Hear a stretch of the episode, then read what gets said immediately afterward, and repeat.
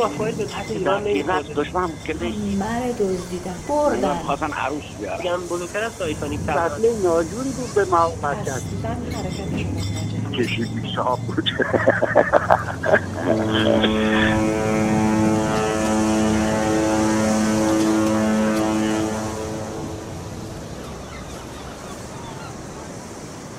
رافائل و میکلانج.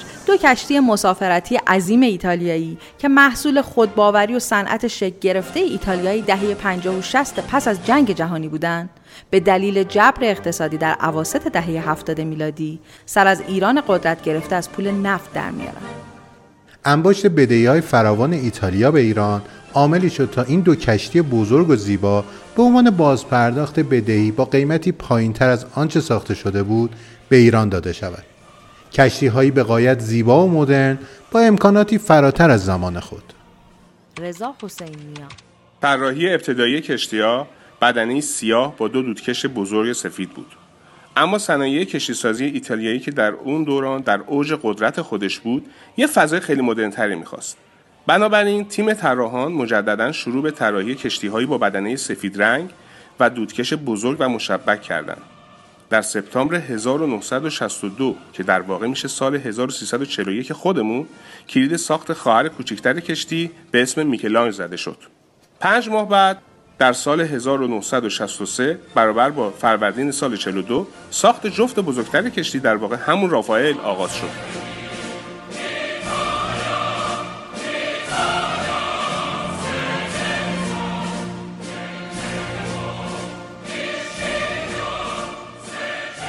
قرار بر این بود که سالها پس از غرق شدن تایتانیک بریتانیایی حاصل ترکیب هنر طراحی و صنعت مهندسی ایتالیا اقیانوس پیماهایی بزرگتر و رویاییتر از تایتانیک باشه که نامهای خودشون رو از هنرمندان کلاسیک ایتالیا یعنی رافائل و میکلانج می‌گرفتند. فضای داخلی رافائل توسط خانواده ویچی ها که از معمارای بنام و مطرح ایتالیایی بودند طراحی شد و نتیجهش فضای متمایز و مدرنتر و البته فلزیتر نسبت به میکلانج بود. حدود 8 سال بعد از شروع طراحی و ساخت در 12 می 1965 برابر با 22 اردیبهشت 1344 شمسی میکلانج و کمی بعد از اون رافائل به همراه مسافرانی از خانواده های سلطنتی به آب انداخته شد. ناخدا اخوان اولی که کشتی میکلانج رو ساختن بین بندر جنوا و بندر نیویورک. حدودا 18 روز طول می‌کشید مسافراش می اومدن و بعد در اون زمان تمام وسایل تفریحی و اینا روی این کشتی بوده. ضمن اینکه اینا مسافرت می‌کرد می‌رفتن اونجا بین راه هم اینا از تمام تحصیلات استفاده می‌کردن. رفاه هم بعد از اون تقریبا میشه گفت همزمان به اینا می‌گفتن سیستر شیپ یعنی خواهرم البته یک کمی از اون بزرگتر بود. دکوراسیونش کمی از اون بهتر بود. ولی تقریبا کلاسشون یکی بود و تقریبا کارایه اینم عین میکلانج بود. رافائل با 276 متر طول و گنجایش 1800 مسافر و 760 کابین و امکانات تفریحی متعدد و متنوع. لقب شهرک تفریحی و تجملاتی رو به خود گرفته بود و با فیلم ایتالیایی عشق من کمکم کن به سینما هم راه پیدا کرده بود. عکس های بازیگران مطرح چون سوفیا لورن، ریچارد برتون و الیزابت تیلور داخل این دو کشتی تفریحی و لوکس ایتالیایی در مجلات چاپ می‌شد و نمادهای رافائل در تمام کشور خودنمایی می‌کرد.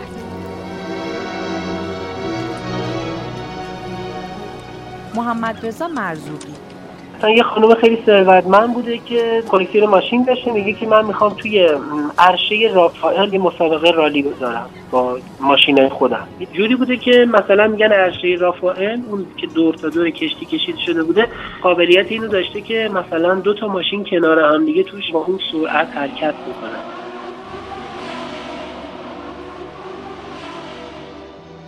اما داستان کشتی ها در ایتالیا آنطور که باید پیش نرفت. هزینه نگهداری و تعمیرات بسیار زیاد بود و دولت ایتالیا تنها با پرداخت سوبسید بالا می‌تونست این دو کشتی پرهزینه رو راهی اقیانوس کنه. بحران نفت در دهه هفتاد میلادی هم باعث ایجاد هزینه‌های بیشتری برای کشتی ها و دولت ایتالیا شد. که سوخت گران میشه، کارگر گران میشه و هواپیمای جمولجت به وجود میاد که بین قاره ها می‌تونست مسافرها رو جابجا بکنه در نتیجه بیشتر دیگه مسافرها ترجیح می‌دادن که زمانشون رو به جایی که روی کشتی بگذرونن سریعتر مثلا برسن به صاحب نیویورک اون مقصدی که داشتن و در نتیجه اینا یه مقدار کارهایشون پایین میاد مسافرها کمتر میشه و دیگه سوددهیشون رو از دست میدن. تقریبا میشه گفت ضرر می‌دادن.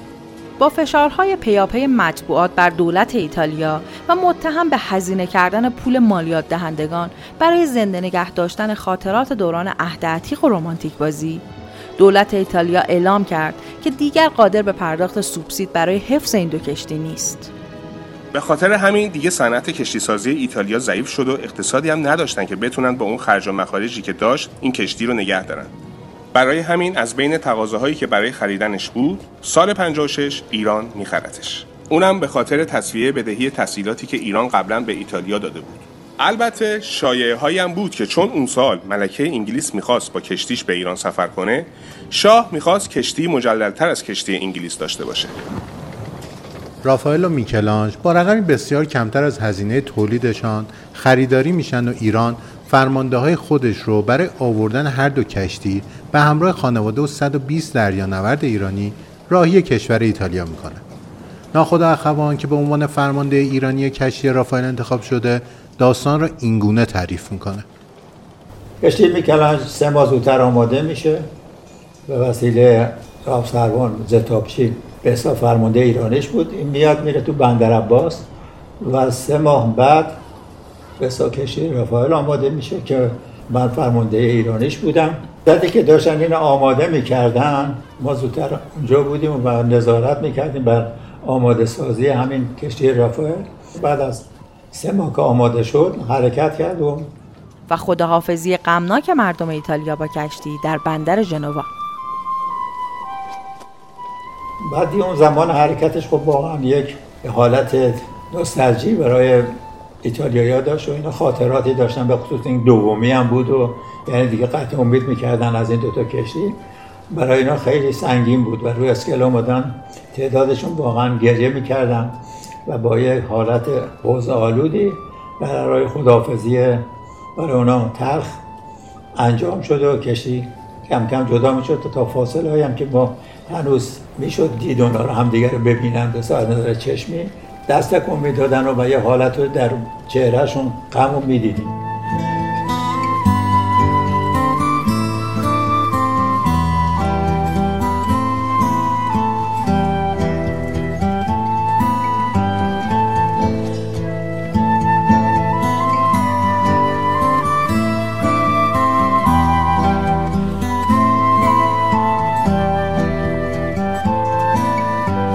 و خاطره ناخدا از شبهای آرام کشتی. خب شبا که حرکت می‌کردیم کشتی پشت سرش که اون پروانه که حرکت می‌کردن به اون موجو که ایجاد می‌کرد و برخورد با آب یک حالت فسفر مانندی درخشش بسیار زیبایی بود. یا مثلا افق کاملا بدون هیچ گونه مزاحمتی پیداست. واقعا اینا همشون دیدنی و زیبایی بود. و تعریف شبهای طوفانی در مسیر از زبان ناخدا و همسرشون شکوفه نیکروش کشتی به خاطر همین امکانات زیادی که داشت یکی دستگاه مثلا داشت که استابیلایزر هست که اینا از اطراف کشتی بیرون می اومدن وقتی به طرف سمت راست میخوابید از کشتی بیرون می اومدن و سمت چپ که موج به این ور می اومد دستگاه برای بیرون می اومد و این باعث میشه که یک مقداری آرامش بیشتری به کشتی بده که مسافراشون روش کمتر ناراحت بشه من خوابیده بودم رو تخت بعد دیدم این تخت داره اینجوری اینجوری میشه. بعدم دیدم که یکی میاد می‌زنه به در. بعد بلند شدم در رو کردم بعد میدم هیچ کی در رو میبستم بعد دوباره میمدم میخوابیدم. دراز می‌کردم بعد دوباره میدم یکی می‌زنه به در. بعد خلاص شما نگو ما یه هندونه خریده بودیم. بعد هندونه وقتی کشتی اینجوری شد این می‌رفت خورد به در. بعد مجدد برمیگشت سر جور همون زمان تو فاصله من رفتم در رو کسی بعد دیگه مذر مال تهوع نمی‌دونم فلان و اینا. بعد دیگه دکتر اومد و که بعد دیگه اون دستگاه ها رو آوردن بیرون و بعد باید شد که کشتی دیگه چیز شد. ولی اصلا حرکتش رو متوجه نمی شدی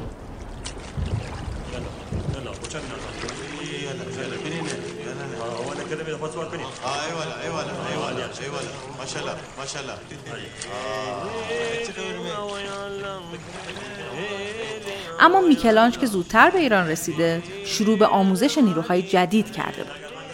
عباس رضایی. پنجاه نفر بودیم که تعهد دادیم. نیرو دریایی که پنج سال خدمت بکنیم ما رو بردن بندر عباس و عنوان کارمند غیر نظامی. وقتی که اونجا رفتیم اسکله که پیاده شدیم نگاه کردیم گفتیم حالا کجا می‌خوای ما رو ببری؟ گفت که اون کوه سفید رو می‌بینیم وسط آب. واقعا یه کوه سفید با یک عظمت و با یک واقعا نمی‌دونم از زیبایی این کشتی چی براتون بگم. قایقا اومدن و به سوار قایقا شدیم و وارد میکلان شدیم. حدود یک ماه و نیم دو ماه ما روی میکلانج آموزش دیدیم. تحت نظر شرکت هتل ایران. یه شرکت انگلیسی ایرانی بود که هتلداری میکلانج رو به عهده داشت و همچنین رافائل رو. رافائل هنوز به ایران نرسیده بود. اینجا ما مدرک سوپروایزری گرفتیم و بعد کشتی رافائل از ایتالیا اومد.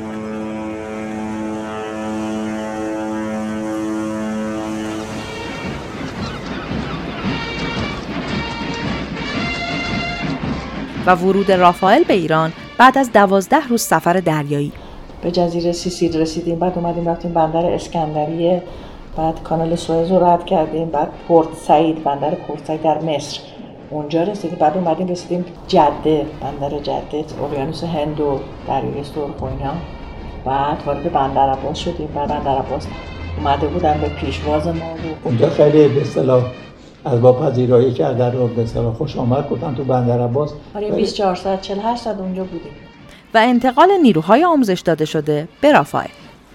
ما پنجاه نفر رو از میکلانج انتقال دادن به کشتی رافائل. و ما از بندر عباس به بوشهر رو با کشتی اومدیم.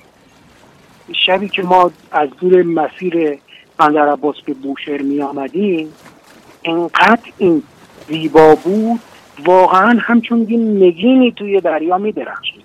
ما روی سینه کشتی ایستاده بودیم. تماشا می‌کردیم. کشتی هایی که می آمدن از پهلوی ما رد می شدن به عظمتش نگاه می‌کردن. بوغ می‌زدن برای ما. بوغ می‌زدن. پرسنلشون روی عرشه می آمدن دست تکون می‌دادن. که خدایا این چیه؟ این چقدر زیبا و قشنگه و چقدر باشکوهه که داره دریا رو میشکافه و به سمت جلو میاد. و ورود کشتی به بوشهر از زبان ناخدا و حمید آتشجی از همسایگان بندر ولی تو بوشهر که اومدیم واقعا مردم بوشهر بی نهایت لطف داشتن. همه رو اسکله آمدن و برای اون اصلا یک واقعه بسیار بزرگی بود. یعنی عکس اون که توی جنوا به اون حالت غمگین و ناراحت و چیز بود اینجا همه خوشحال و هورا میکشیدن و دست می‌زدن و خیلی خوشحال بودن از اینکه یک کشتی با یک عظمتی وارد اونجا شد. فاصله منزلمون تا کشتی رافال پنجاه متر. روزی که رافال اومد به خاطر که عرض کانال بوشهر اندازه این نبود که بخواد توش مثلا پیچ بخوره که بچسبه اینا اومدن از خود دریا کشتی رو عقب عقب بردن داخل کانال که چسبونن به اسکله. هم موقعی که کشتی رافال اومد چون که محله ما مثلا بچه محله بهبونی هستیم تمام خانواده ها هم از زن پیر زن پیر مرد جوون هر کی تو محل خونه مسکونی داشت خونه زندگی ول کردن اومدن کنار دریا ایستادن موقعی که می‌خواستن رافال بیارن. که بچسبن یا می‌خواستن عروس بیارن. واقعا هم عروس بود. زنا مثلا شادی می‌کردن دست می‌زدن چی می‌زدن؟ به صورت تشویقی رکش ها و اینا می‌کردن که, که این کشتی چسبید.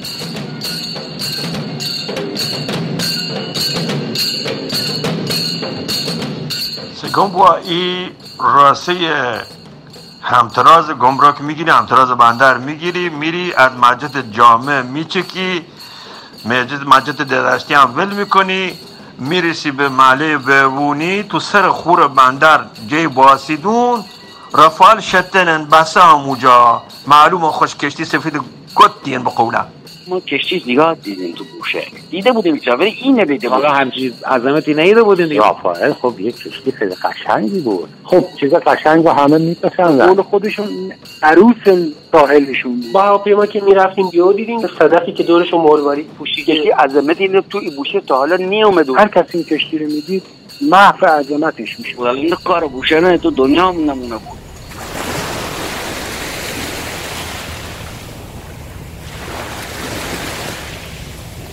در همان سال 1356 تعمیر و بازسازی اساسی کشتی در دستور کار قرار گرفت.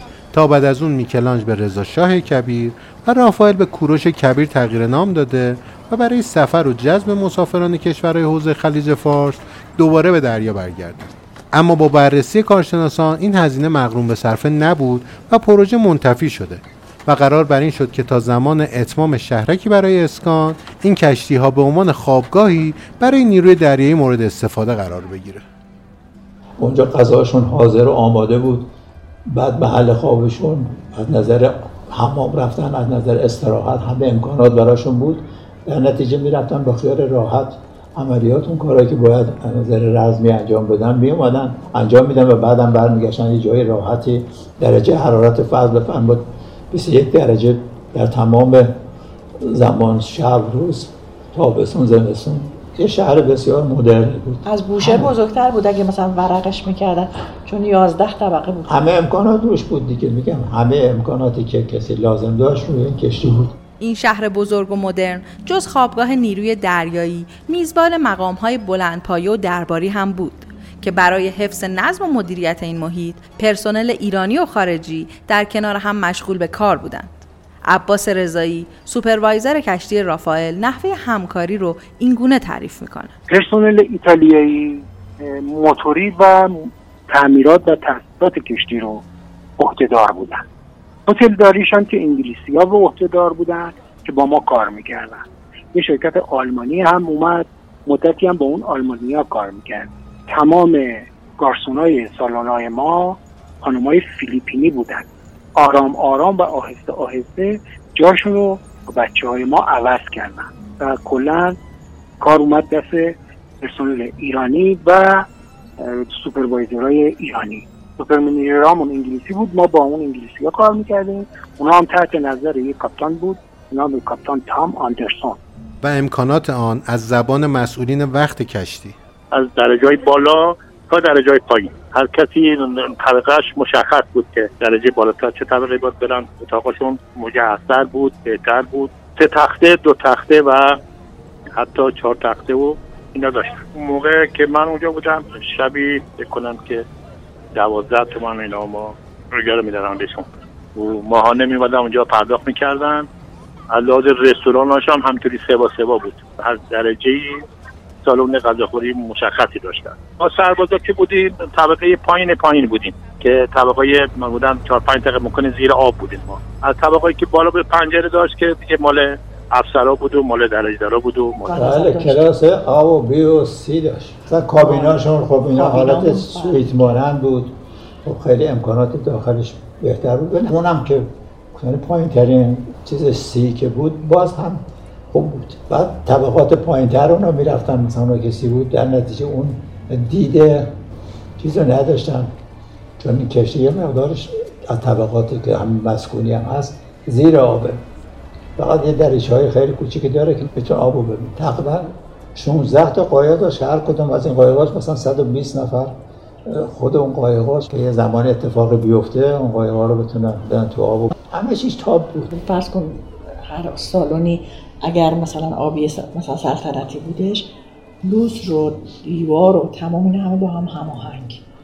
یا اون یکی مثلا یا اون یکی مثلا زرش نه یکی نه دوتا خیلی سالن. سالن های مختلف تابلوهای مختلفی توی راه تمام سن داشت برای خواننده ها بود نه که مثلا بخونن یعنی تو تابلو مثلا می‌گفت مثلا همه انگلیسی که you are here حالا ایتالیاییش هم نوشته انگلیسی هم بود که مثلا شما الان اینجایی که بتونی از روی اونجا واقعا پیدا کنی. یعنی شما یه آدم همچون معمولی واقعا گم می‌کنه اونجا رو. سویت روزماری و first class هم داشتیم. این مخصوص مهمانهای ویژمون بعد هفت استخر شنا داشت. سالونا اجتماعات زیادی داشت. مهد کودک داشت. کودکستان داشت. ارز کنم که بیمارستان پنج تخت خوابه با اتاق عمل دندان پزشکی و سردخونه های متعدد و مجهزی داشت. نانوایی داشت. لاندری داشت. که این سردخونه ها مسئولاتی که روی سردخونه ها گذاشته شده بود مواد خوراکی برای شیش ماه روی آب نگه موندن. چهار دستگاه آب شیرین کن داشت. آب دریا رو مک می‌زد شیرین می‌کرد پمپاژ می‌کرد در تمام طبقات کشتی. که از آب شیرین بهره ور می‌شد. نیازی برقم از خودش تولید می‌کرد. نیازی نبود که به برق شهر وصل بشه. اسم گرما و سرماش هم air condition بود. بار و دیسکوتک dancing داشتیم که اینا در هفته دو بار دیسکو در دانسینگ ما کار می‌کرد. یکی دوشنبه شبها بود و یکی هم جمعه شبها. موزیک زنده هم بعضی از شبها. دعوت می‌کردن از شیراز میومد روی کشتی و برنامه اجرا می‌کردن. نسرین و زیا رو دعوت کردن که اومدن اونجا برای ما برنامه اجرا کردن. گفتم سر به سر اون نزا که کفرم در میاد وی نکن وی نکن. گفتم حوصلم از دست تو دار سر میاد وی نکن وی نکن.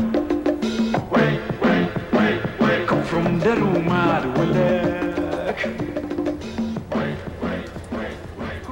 چقدر پیانو پیانوهای بزرگی که اصلا چسبیده به زمین که نمی‌شد حرکتش شد بعد همه چیزاش هم نقره.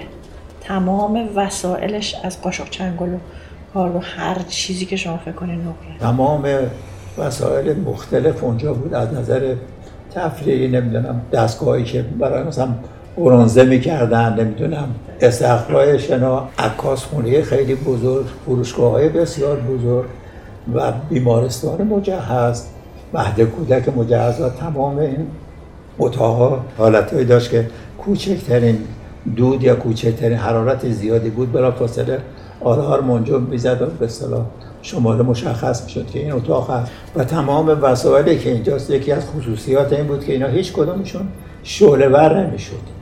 خیلی مهم بود. که مثلا آتیش سوزی به اون صورت پیش نمیومد فقط اینا به صورت خاکستر مثل سیگار که چطوری تبدیل میشه به خاکستر تمام از ملافه گرفته تا تمام پرده ها تمام وسایل خواب و موکت ها تمام چیزاش به این صورت بود.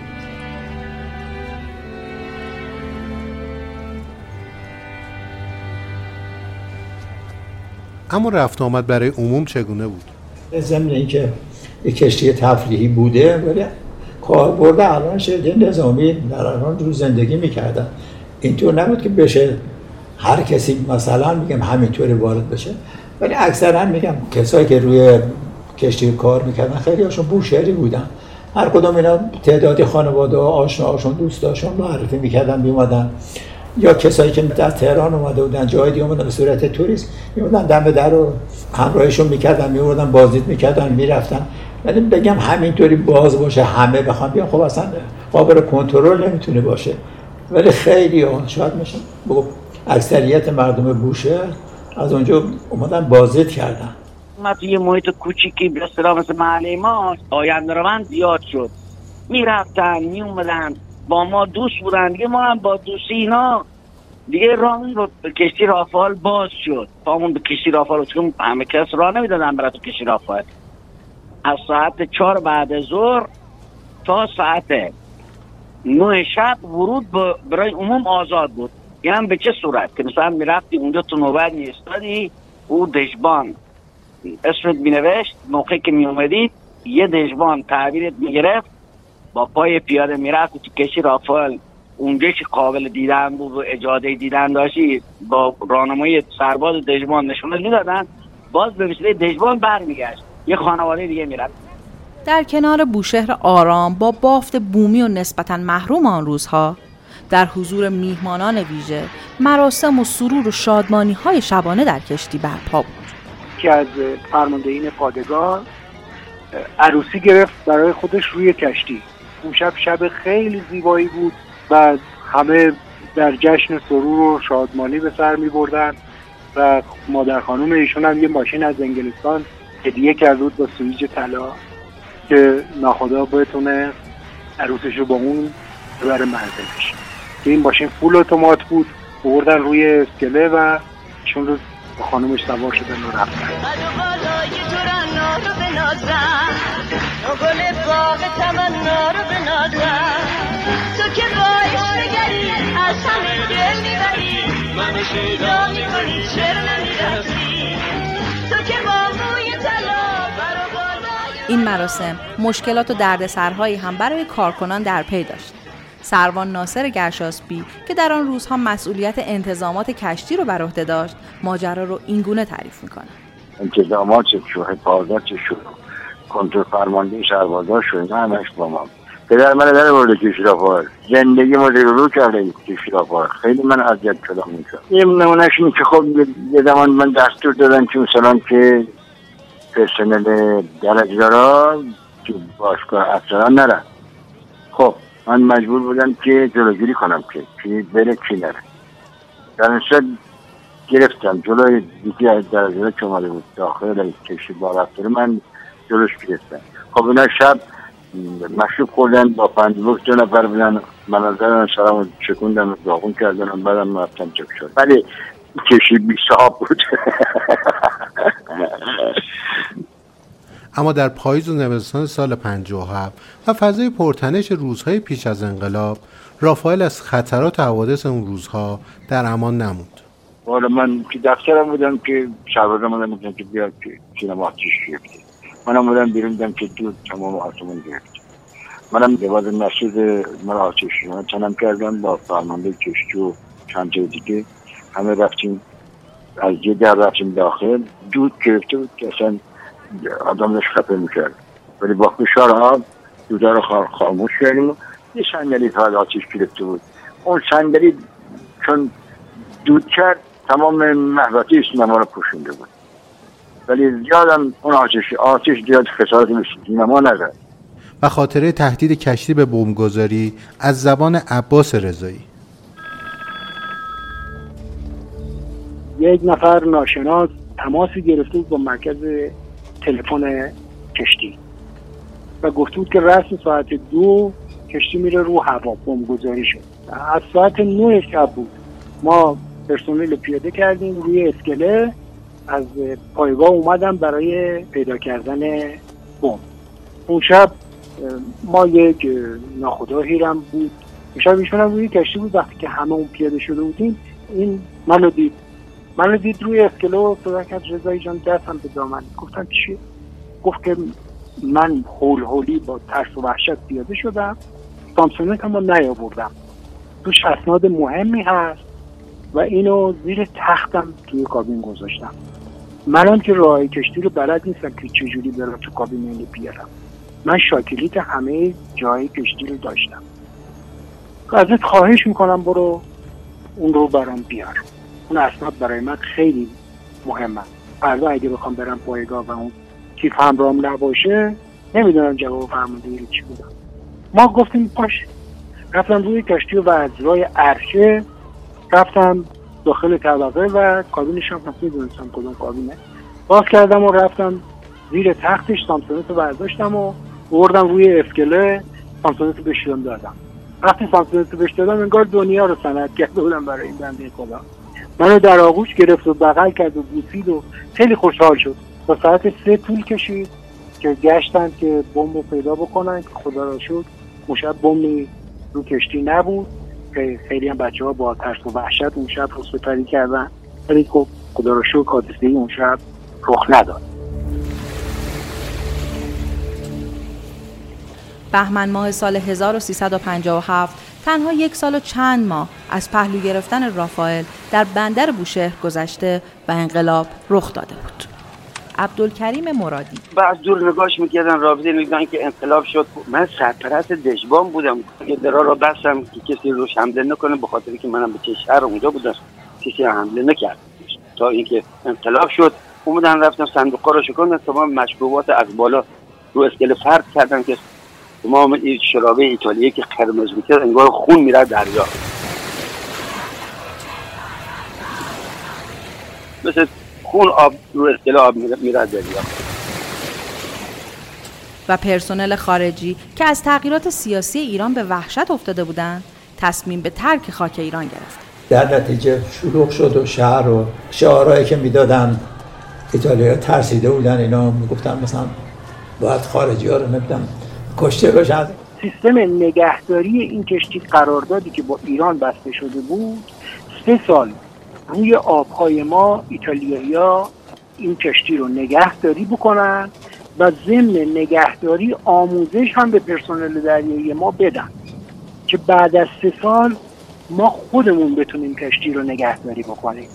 بعد زمانی که انقلاب شد ایتالیایی ها ترسیدن. ما پیاده شدیم. بعد از ما فرمانده ناب با امام جمعه و قول معروف بوشه آقای حسینی صحبت کرده بود و با صحبت های ایشون دلالتی برای ایتالیایی داده بودن و یه مقدار اینا آرامش گرفته بودن و کار می‌کردن. بعد صحبت کردن و خلاصه از اونا یه چیزایی می‌گفتن اینا یه چیز ما ترجمه می‌کردیم بین اینا که یه مقدار خاطرشون جمع بشه که با اینا کار ندارن فقط با آمریکایی ها اینا مخالفن اینا. در نتیجه ولی با همین حرفا همیشه نگران بودن. عید که شد سیزدهم سال 58 اینا یه هواپیمایی از ایتالیا اومد و ما اومدیم اونجا و اینا رو حساب سوار هواپیما کردیم و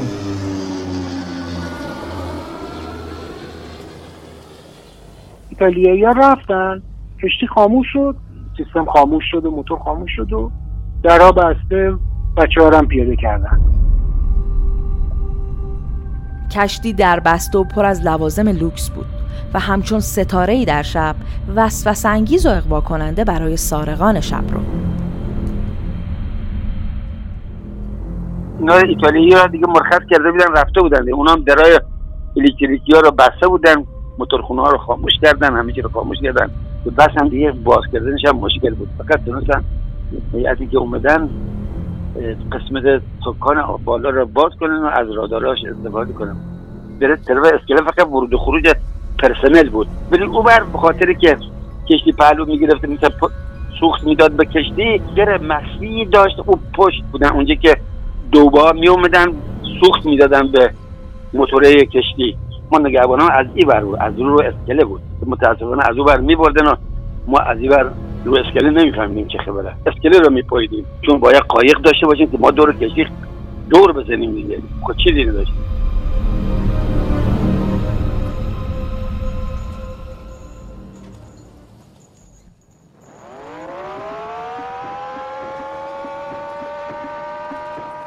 جنگ شروع شده بود و بعد از مدتی حضور این عروس سفید پوش که دیگر تنها رادارهایش مورد استفاده قرار می گرفت در ساحل ناآرام آن سالها خطری مهلک برای بوشهر به حساب می اومد. داریوش قریبزاده ناخدا اخوان.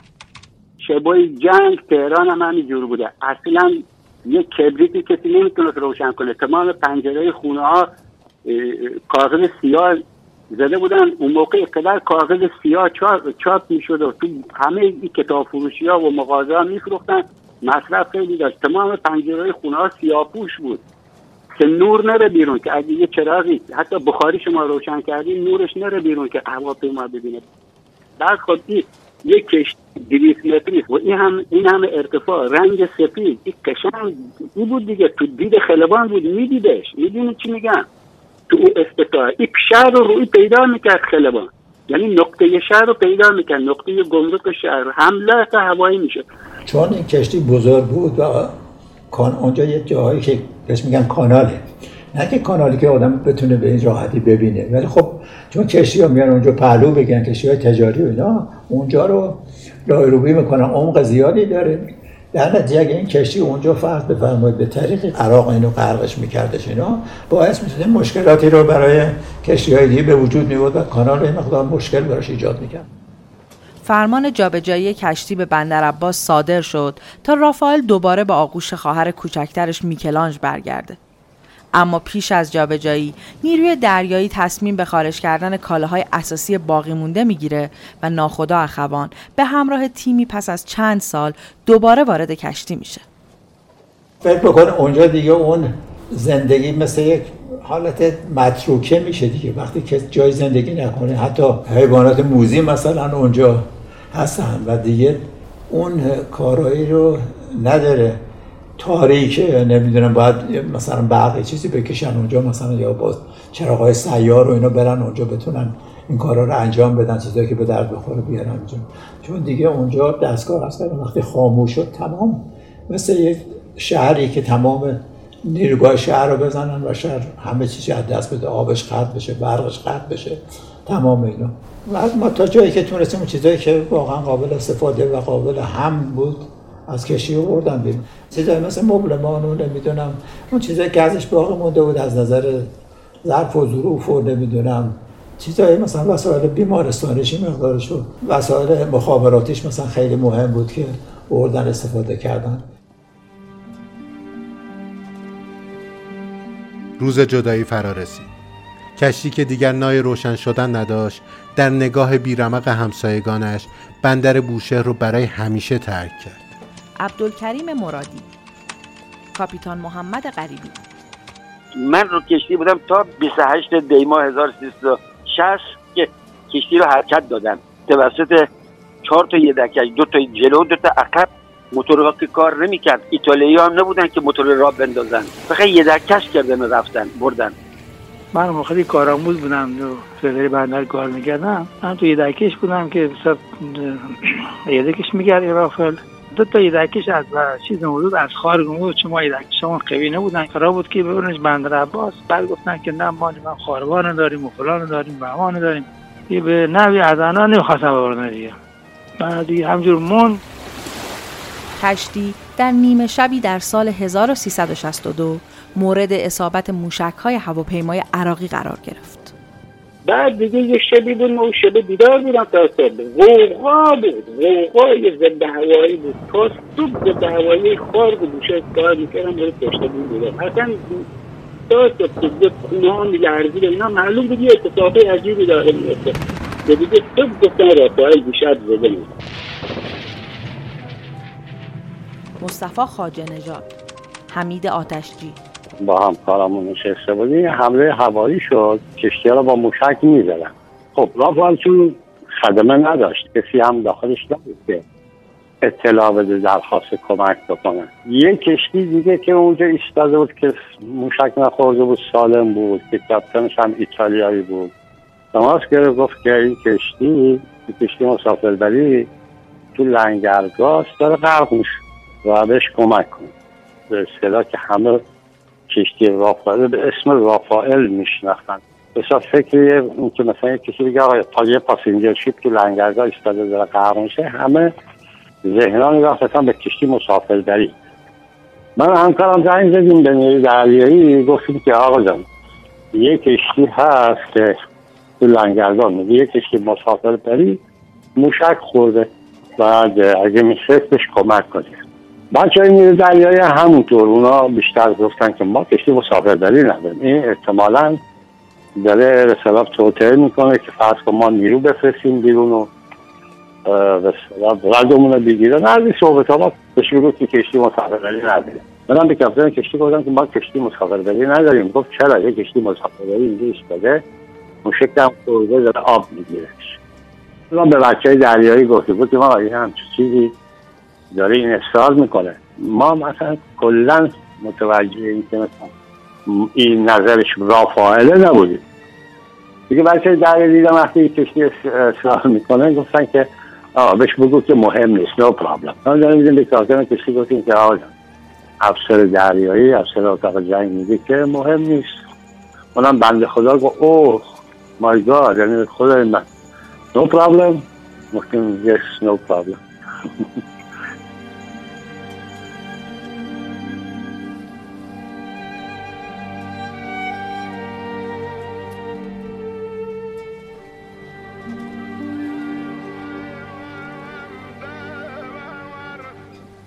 حتی یادم میاد اوایلی یه شرکت ژاپنی رو من میارمش بیرون. هیچ مشکلی نداره با چند تا دوشکه بادی عظیم ها رو زیرش بنده بادش کنه با باد میاد بالا. ایران قبول نکرد.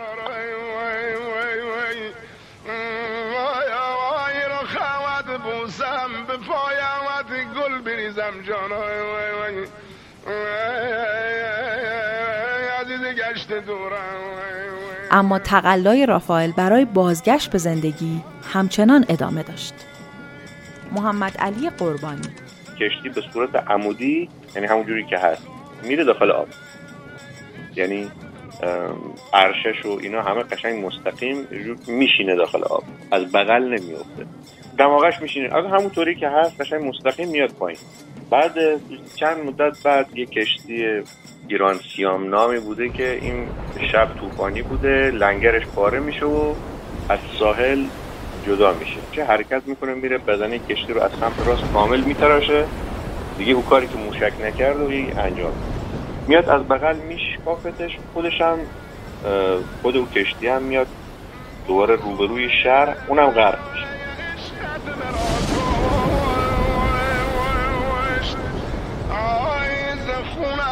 کرده و رنگین سرنگوشت خونم کرده رافائل در یاد اهالی بوشهر. چون رویایی ناکام تبدیل به نامی بر سردر مغازه ها و یا عکس یادگاری بر دیوار خانه ها شد.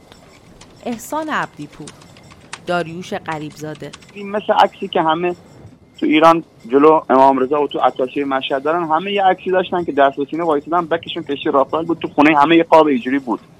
تو خونه ما بود خونه عمومینا بود همه بودن. این مربوط مثلا ده 15 سال پیش به الانه که نوستالژی شده. ولی اون زمان مردم اصلا دنبالش نبودن. ببین مثل مثل چی بگم؟ مثل مثل همه چی قدیمی هست که دیگه نسبت مثل نوستالژیک بهش پیدا می‌کنی یا مثل که میری گرامافون قدیمی و صفحه قدیمی میگردی الان پیدا کنی ها. مردم این حس رو نسبت بهش دارن ولی در زمان خودش نه. حقیقتا هر کسی بگه ببین ما تو محله رافائل بوده ما ما تو محلش بوده ما.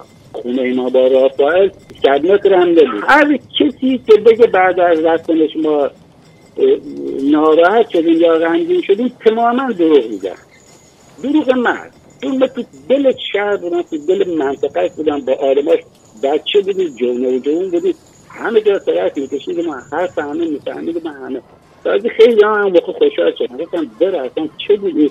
و خوش شد شاه نگردن چه بود این چیزا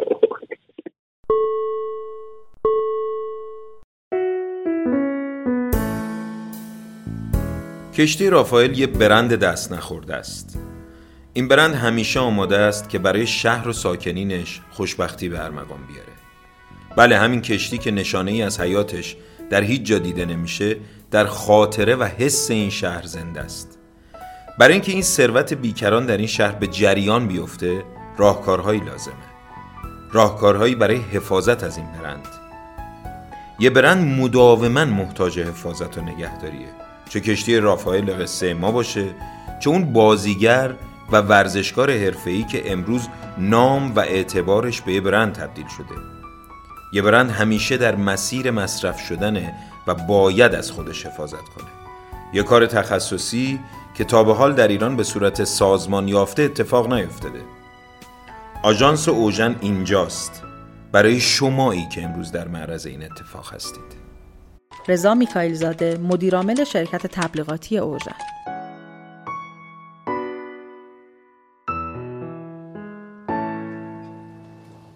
امروز پس از چهار دهه کشتی بزرگی که قرار بود آوردهش خوشی و برکت برای سرزمینمان باشد زیر آبهای نیلگون خلیج فارس دفن شده. میراثش برای ما که هیچ برای زیر دریا شاید زیستگاه آبزیان. رافائل به این بزرگی شده یک دشت بینظیر از موجوداتی که سالهای پیش باید منقرض می شدن اینا همشون داخل این داره زندگی می‌کنن. هیچ کس نمی‌تونه ورود بکنه بشه این یه ویترین بینظیری از موجودات دریاییه که داخل این منطقه. یعنی شاید نسل خیلی از ماهی ها منقرض شده بود اگر این نبود تا با خیال راحت میرن اونجا تخمریزی می‌کنن تکثیر میشن میان بیرون شبه سفید خفته در زیر دریا حیات جدید خودش رو به عنوان بزرگترین زیستگاه مصنوعی خاورمیانه آغاز کرده و در دو دهه گذشته بارها برای استخراج فلزاتش آرامش خود و مسافران آبزیش به خطر افتاده.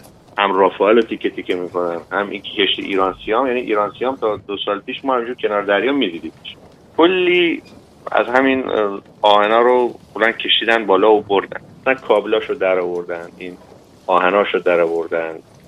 میشه بگی یه جنایت تمومی بود. به حال الان محل زندگی بسیاری از موجودات دریایی. میان یه تومار هم می‌نویسن. از مردم همه می‌خوان ولی عملا او توماره دور گذارده شد. و تصویر رافائل که امروز محل گردش قواسان است. از روی قایق چون نگاه بستر خود دریای بوشهر یکم لجنیه که سخته ولی سر بکنید تو آب مشخص. سفیدیش هم معلوم این سفیدیه رو داره ولی خب رسوب زیاد گرفت. چیزی که می‌بینیم در عمق 7 متری از سطح دریا روبروی تقریبا نیروگاه اتمی بوشهر این کشتی غرق شده به پهلوی سمت راست کابیده. هنوز مثلا حالا او پنجره هاش هنوز قابل رویت روی بغل خوابیده وارد میشیم.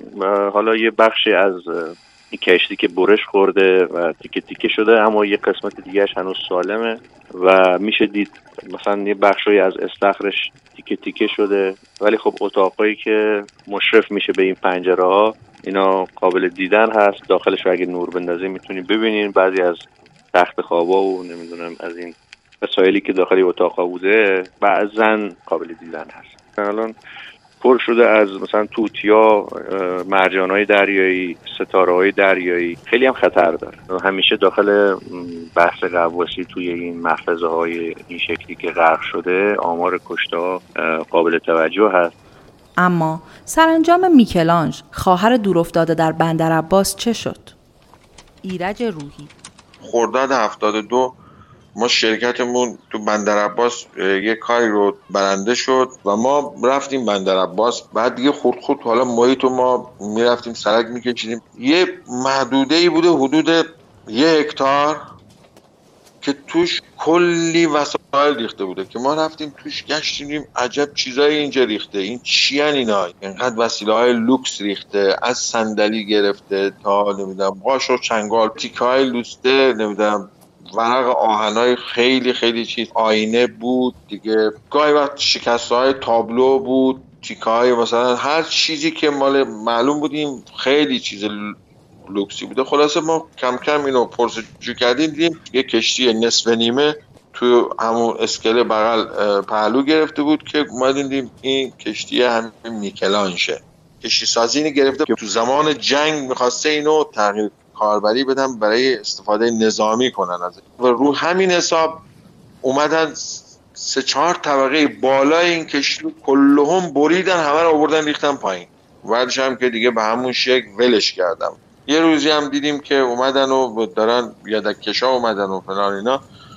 اومدن این کشتی رو می‌خوام ببرن. گفتیم چی شده؟ گفتن که اینو فروختم به یه دونه تاجر پاکستانی به عنوان یک کشتی اسقاطی اینو با یدکش کشیدن ورداشتن بردن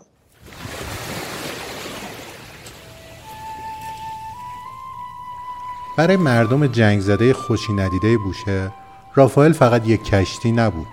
مکانی بود مجهول و خاطر انگیز. رویای یک شب خوش از یک دوران. ویترینی از یک شی آمده از ناکجا آباد. عروسی خیر ندیده که برای همیشه جزء لاینفک روایات نسلهای بعد شد.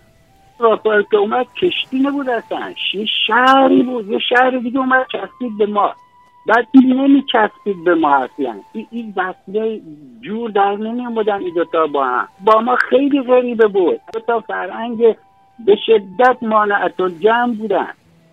خیلی از آدما همون موقع تو بوشهر با دست خوراک میخوردن. اینجا که می‌رفتی قاشق چنگالی بود که نقره بود.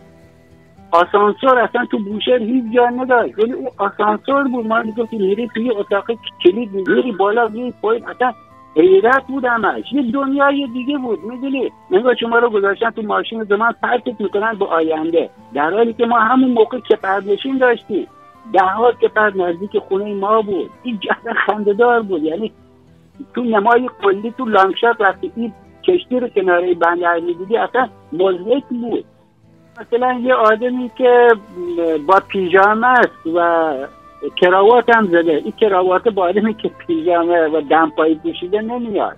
یعنی این ای آدمی که قرار کراوات بزنه مثلا این پاپیون رو بزنه اول باید دمپاییشو می‌کرد کفش بعد پیژامهشو می‌کرد شلوار بعد کراوات می‌زد اصلا این محکوم به نابودی شد وقتی اومد اینجا.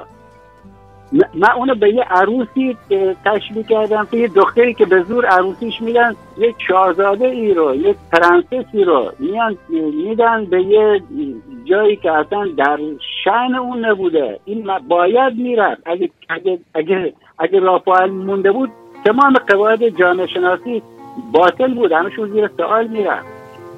اصلا تاریخ و همه چیز زیر سوال می‌رفت. باید می‌رفت. اصلا محکوم به رفتن بود رافائل.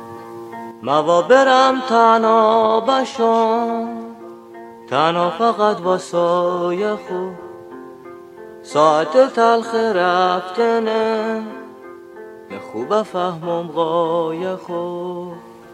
دو روز تلخ زندگی. قصه تلخ مردنه. امید یک روز زندگی. دنبال خوب آگور بردنه.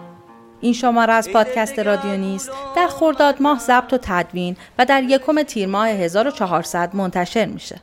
اپیزود 21 همانطور که شنیدید به کشتی رافائل اختصاص داشت و حامی مالی آن آژانس تبلیغاتی اوژن است. بیشک این اپیزود ساخته نمی‌شد بدون همراهی و لطف عزیزانی چون ناخدا اخوان، شکوفه نیکروش، عباس رضایی، ناصر گشاسبی، اکبر اسکری، عبدالکریم مرادی، مصطفی خاجه نژاد، کاپیتان محمد غریبی، عبدالرضا شیرکانی، حمید آتشجی، احسان عبدیپور، داریوش غریبزاده، ایرج روحی، محمد علی قربانی، نوید پور محمد رضا، رضا حسینیا، محمد رضا مرزوقی و بهمن کیارستمی عزیز.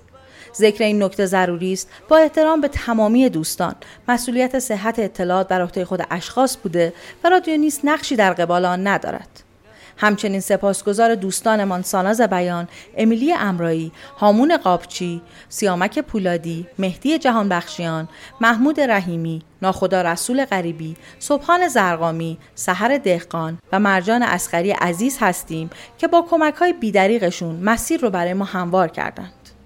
و تشکر ویژه‌ای می‌کنیم از یاسین محمدی عزیز که در هر لحظه از کار در کنارمون بودن.